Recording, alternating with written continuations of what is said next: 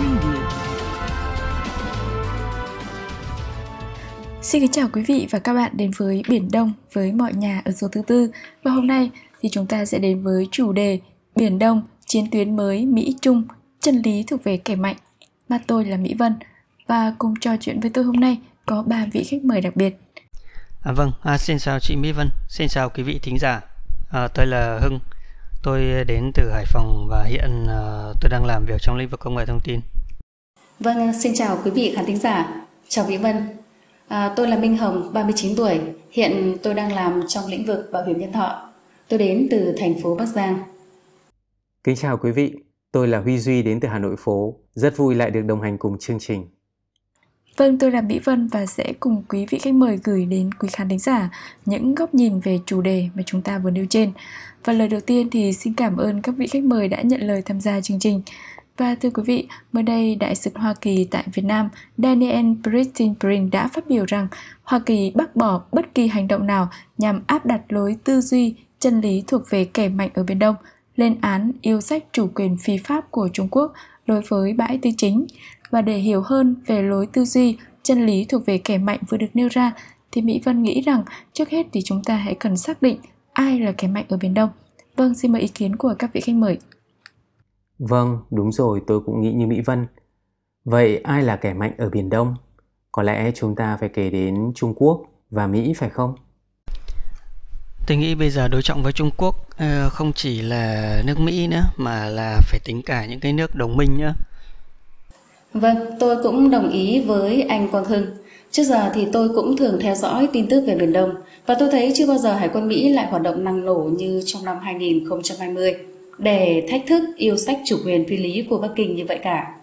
À, các hoạt động phải kể đến như là điều hàng không mẫu hạm, rồi à, tập trận chung với các nước khác, phải nói là rất tích cực. Vâng thưa quý vị, giữa Trung Quốc và Mỹ thì lực lượng nào sẽ mạnh hơn? Tôi thì tôi thấy về thực lực quân sự thì Trung Quốc yếu hơn hẳn so với Mỹ. Tôi nghĩ để trả lời câu hỏi này thì cũng không đơn giản như vậy đâu. Bàn về thực lực quân sự thì hệ thống phòng thủ tên lửa là một phần không thể thiếu được trong cuộc chạy đua giữa các siêu cường. Chưa bao giờ thấy Bắc Kinh dám huynh hoang trong lĩnh vực này, bởi vì hiện tại vẫn còn lệ thuộc nhiều vào hệ thống phòng thủ tên lửa S-300 và S-400 của Nga. Có nghĩa là Trung Quốc rất mong manh trước đòn tấn công phủ đầu bằng tên lửa đạn đạo của Mỹ. Vậy tại sao Trung Quốc lại vẫn cứ hung hăng, ngang ngược lấn lướt Mỹ ở Biển Đông? Um, tôi thấy uh, câu hỏi của anh uh, Huy Duy hay đấy. Uh, tại vì là tôi nghĩ uh, đây là một cái câu hỏi mà những người đang tìm hiểu, quan tâm đến uh, vấn đề Biển Đông uh, sẽ có chung một cái uh, suy nghĩ như vậy.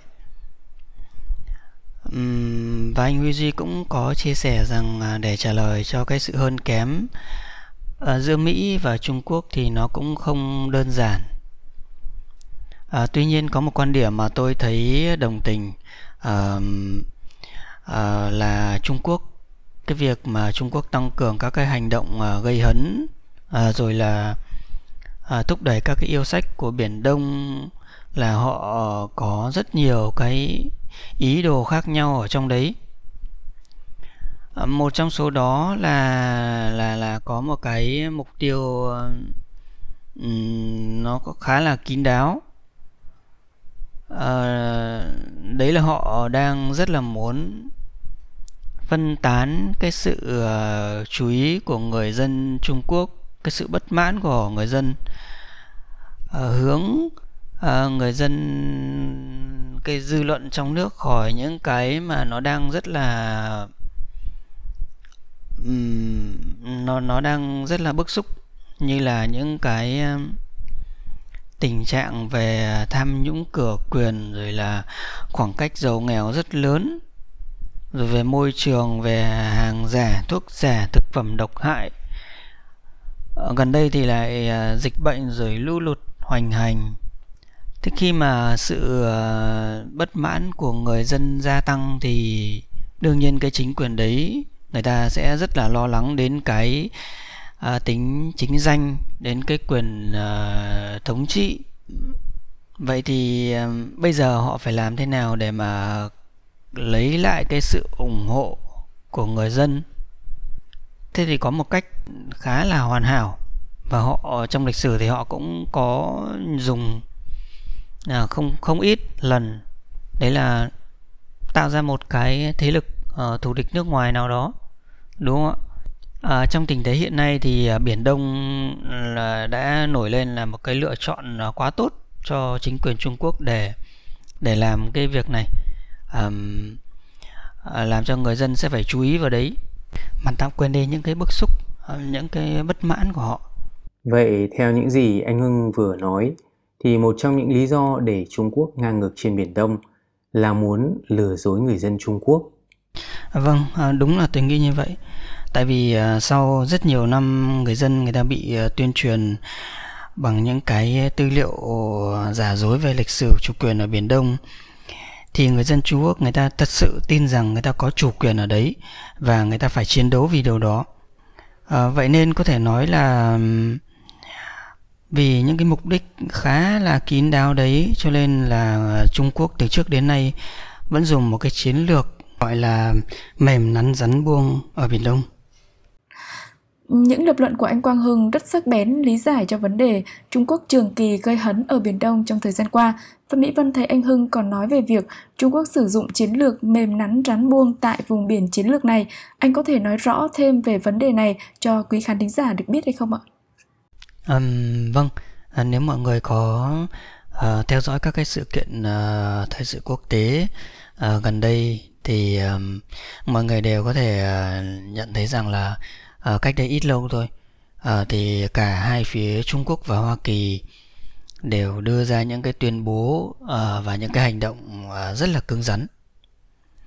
Đặc biệt là truyền thông và bộ ngoại giao Trung Quốc đều đưa ra những cái phát ngôn um, rất hung hăng uh, theo cái phong cách uh, bây giờ hay gọi là phong cách uh, sói chiến ấy nó gây những cái bất bình và à, làm cho mọi người cộng đồng quốc tế lên án rất là nhiều. À, nhưng mà tuy nhiên gần đây thì những cái giọng điệu à, sói chiến đấy của họ lại à, đột nhiên là biến mất. À, à, thay vào đó lại đề cập đến nào là à, thiện trí rồi là chân thành để phát triển quan hệ Trung Mỹ nào là Trung Quốc và Hoa Kỳ nên hợp tác uh, không nên đối đầu nó thay đổi uh, uh, chóng mặt luôn.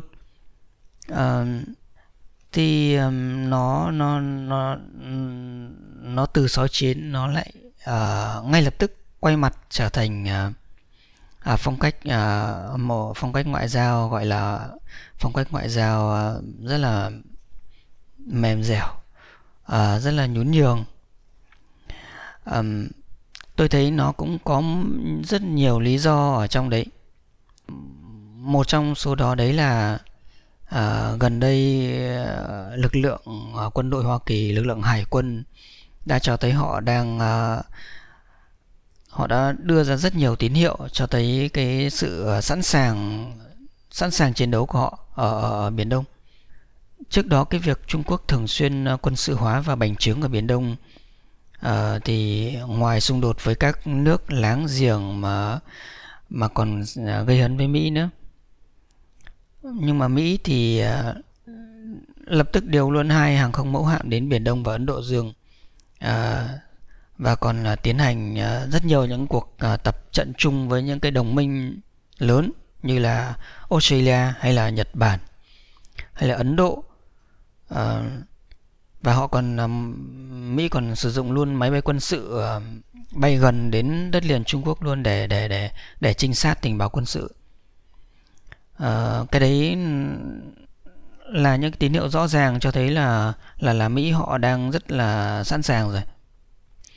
À, chính vì những cái những cái hoạt động liên tục những cái tần suất liên tục của Mỹ à, có thể cho Trung Quốc thấy rằng cái biện pháp um, lên gân uh, à, ra oai à, đe dọa bằng uh, con đường ngoại giao không không không không không có cái ảnh hưởng không thể lừa được uh, chính quyền của ông Trump. Rồi còn uh, thực tế là uh, chúng ta cũng nhận thấy rằng Trung Quốc uh, không cái sức mạnh quân sự của họ cũng chưa thể so sánh còn cách Mỹ rất là xa và họ cũng có rất nhiều những cái uh, rất nhiều những cái rủi ro rất nhiều những cái cái vấn đề cần phải lo lắng. Uh, thế thì khi thấy Mỹ và đồng minh mà sẵn sàng rất là cứng rắn uh, tỏ rõ ừ, cho thấy là nếu mà có thể thì họ cũng sẵn sàng. Uh, như kiểu gọi là chơi ra chơi luôn. Thì ngay lập tức Trung Quốc rút lui hô hào hòa bình hợp tác bởi vì có thể ngay chính quyền Trung Quốc cũng nhìn thấy uh, rất rõ là nếu mà có đánh nhau ấy, với Mỹ thì có thể sự thật về sức mạnh quân sự của Trung Quốc sẽ bị phơi bày ra thế giới và cũng dễ khiến cái vị trí của những kẻ đang nắm giữ quyền lực nó sẽ bị lung lay. À, đây chính là chính sách chiến lược à, mềm nắn rắn buông của Trung Quốc tại cái vùng biển chiến lược này. À, đó. À, không biết những cái diễn biến mà tôi à, vừa mới nêu ra thì quý vị à, thính giả và Mỹ Vân đã có cái câu trả lời cho vấn đề này chưa? Vâng cảm ơn anh Quang Hưng và câu trả lời rất rõ ràng và đầy đủ. Còn các vị khách mời khác thì sao ạ? Tôi cũng nghĩ rằng Trung Quốc cũng không dại gì mà đi chiến đấu với Mỹ. Nếu có xung đột thì Trung Quốc quá mong manh trước các cuộc tấn công bằng tên lửa đạn đạo của Mỹ. À, vì Trung Quốc không có hệ thống phòng thủ tên lửa. Điều đó cũng dễ dẫn đến một suy đoán là với bản chất khủng bố, có khả năng Trung Quốc đã triển khai vũ khí hủy diệt ngay trong lòng nước Mỹ. Hiện tại thì Trung Quốc hy vọng sẽ tạm thời dịu đi để làm chậm đà và áp lực của Hoa Kỳ, đồng thời tiếp tục câu giờ để dịch bệnh tiếp tục hoành hành ở Mỹ và thế giới, làm suy yếu sức mạnh kinh tế và quân sự của các nước. Mặt khác, uh, cũng là kế hoãn binh để chờ đến sau cuộc bầu cử Tổng thống Mỹ vào tháng 11 để xem ông Trump có thể được bầu lại làm Tổng thống Mỹ hay không, rồi mới quyết định chiến lược tiếp theo để đối phó với Mỹ. Uhm, đánh không lại thì chạy, đánh không lại thì giả vờ hợp tác. Đây là một chiến lược ngụy trang quá phổ biến trong lịch sử mấy chục năm cầm quyền của chính quyền Trung Quốc. Trung Quốc hiện đang nhượng bộ với Mỹ, muốn làm suy yếu thực lực của đối phương bằng dịch bệnh, án binh bất động, chờ thời để lợi dụng mâu thuẫn trong nội bộ nước Mỹ. Vâng xin cảm ơn những góc nhìn rất sâu sắc của các anh chị vừa đưa ra và quay trở lại với Việt Nam, anh chị có nghĩ rằng Việt Nam hiện nằm trong thế kẹt giữa hai cường quốc Mỹ và Trung Quốc hay không? Để trả lời cho câu hỏi này thì phải kể đến một sự kiện vào cuối tháng 7. Ngoại trưởng Trung Quốc Vương Nghị trong một cuộc điện đàm với người đồng cấp Việt Nam đã khẳng định rằng Bắc Kinh không thay đổi lập trường về Biển Đông. Giới quan sát cho rằng đây rõ ràng là một lời đe dọa một lời cảnh cáo Hà Nội đừng có mà tìm trợ lực nước ngoài để can thiệp vào trong khu vực. Trong khi đó, Hoa Kỳ đã hình thành được một khối ổn định hơn, dựa trên nguyên tắc hội tụ lợi ích của các quốc gia trong vùng, xung quanh nguyên tắc bảo vệ tự do lưu thông hàng hải ở Biển Đông. Nếu Hoa Kỳ hình thành được một liên minh dựa trên nguyên tắc này, thì đó sẽ là một khối mà Trung Quốc khó lòng đối đầu được. Và đó cũng là cơn ác mộng Trung Hoa. Có thể thấy Việt Nam rằng xé giữa hai xu thế. Một bên là mong muốn duy trì mối quan hệ cân bằng với Trung Quốc. Bên kia là viện đến sức mạnh của Hoa Kỳ để có thể đối phó với chính sách bành trướng của Bắc Kinh. Xin cảm ơn anh. Trong hai xu thế đó thì người dân Việt Nam sẽ muốn Việt Nam nghiêng về phía nào? Thì quý vị khán thính giả yêu mến chương trình là những người Việt yêu nước, xin hãy biểu đạt ý kiến của quý vị và lan tỏa chương trình để chúng ta có một tiếng lòng và trở lại với thông tin mà lúc trước chị Hồng đã đề cập tới liên quan đến cuộc bầu cử Tổng thống Mỹ diễn ra vào tháng 11 tới đây, thì câu hỏi được đặt ra là liệu có nguy cơ Hoa Kỳ sẽ thay đổi chiến lược về Biển Đông sau khi bầu cử Tổng thống Mỹ tháng 11 năm 2020 hay không? Hoặc trong trường hợp mối quan hệ giữa Mỹ và Trung Quốc giảm bớt căng thẳng sau khi đạt được một số thỏa thuận? Theo tôi, kể cả trong trường hợp mà Tổng thống Donald Trump có không tái đắc cử, thì cũng ít khi có khả năng mà Mỹ thay đổi lập trường. Bởi vì Biển Đông có tầm quan trọng rất lớn, gần 50% lượng vận tải thương mại của thế giới trung chuyển qua đó. Mà đấy lại còn là lối ra của hạm đội tàu ngầm phương tiện gian đe hạt nhân cấp độ toàn cầu của Trung Quốc. Nếu để Trung Quốc kiểm soát được vùng biển này thì sẽ là một mối đe dọa thường trực của Hoa Kỳ và thế giới. Một lý do khác nữa là những yêu sách của Trung Quốc ở Biển Đông là thách thức chiến lược về pháp lý thực sự đối với Hoa Kỳ. Hoa Kỳ cũng như các cường quốc hàng hải khác hình thành một phần sức mạnh của họ là theo khuôn khổ luật biển quốc tế. Tuy nhiên, những hành động quấy rối, ngang ngược, càn rỡ của Trung Quốc lại đi ngược lại với văn bản pháp lý này. Và thế thì đương nhiên là có hại cho lợi ích của những cường quốc hàng hải hiện nay rồi. Đó là một trong những lý do khiến Mỹ cũng như các nước đồng minh ở Biển Đông tiến hành tuần tra để áp dụng luật này. Vâng, đó là ý kiến của anh Huy Duy. Còn chị Hồng thì có thêm chia sẻ gì về vấn đề này không ạ? Vâng, và như anh Huy Duy vừa chia sẻ, à, và qua những gì mà chúng ta thấy gần đây, thì hiện giờ Mỹ đã bày tỏ thái độ rất cứng rắn, bác bỏ thẳng thừng các yêu sách của Trung Quốc trên Biển Đông, vạch mặt rõ tham vọng phi lý của Trung Cộng và sự bắt nạt của Trung Cộng đối với các nước láng giềng. Mỹ khẳng định thượng tôn nền tảng công pháp quốc tế. À, còn về vấn đề bầu cử Tổng thống Mỹ vào tháng 11 tới, theo tôi, à, cuối cùng dù kết quả của bầu cử có thế nào đi chăng nữa, dù người Mỹ cũng có thể cho rằng tranh chấp chủ quyền biển đảo là chuyện của các quốc gia liên quan.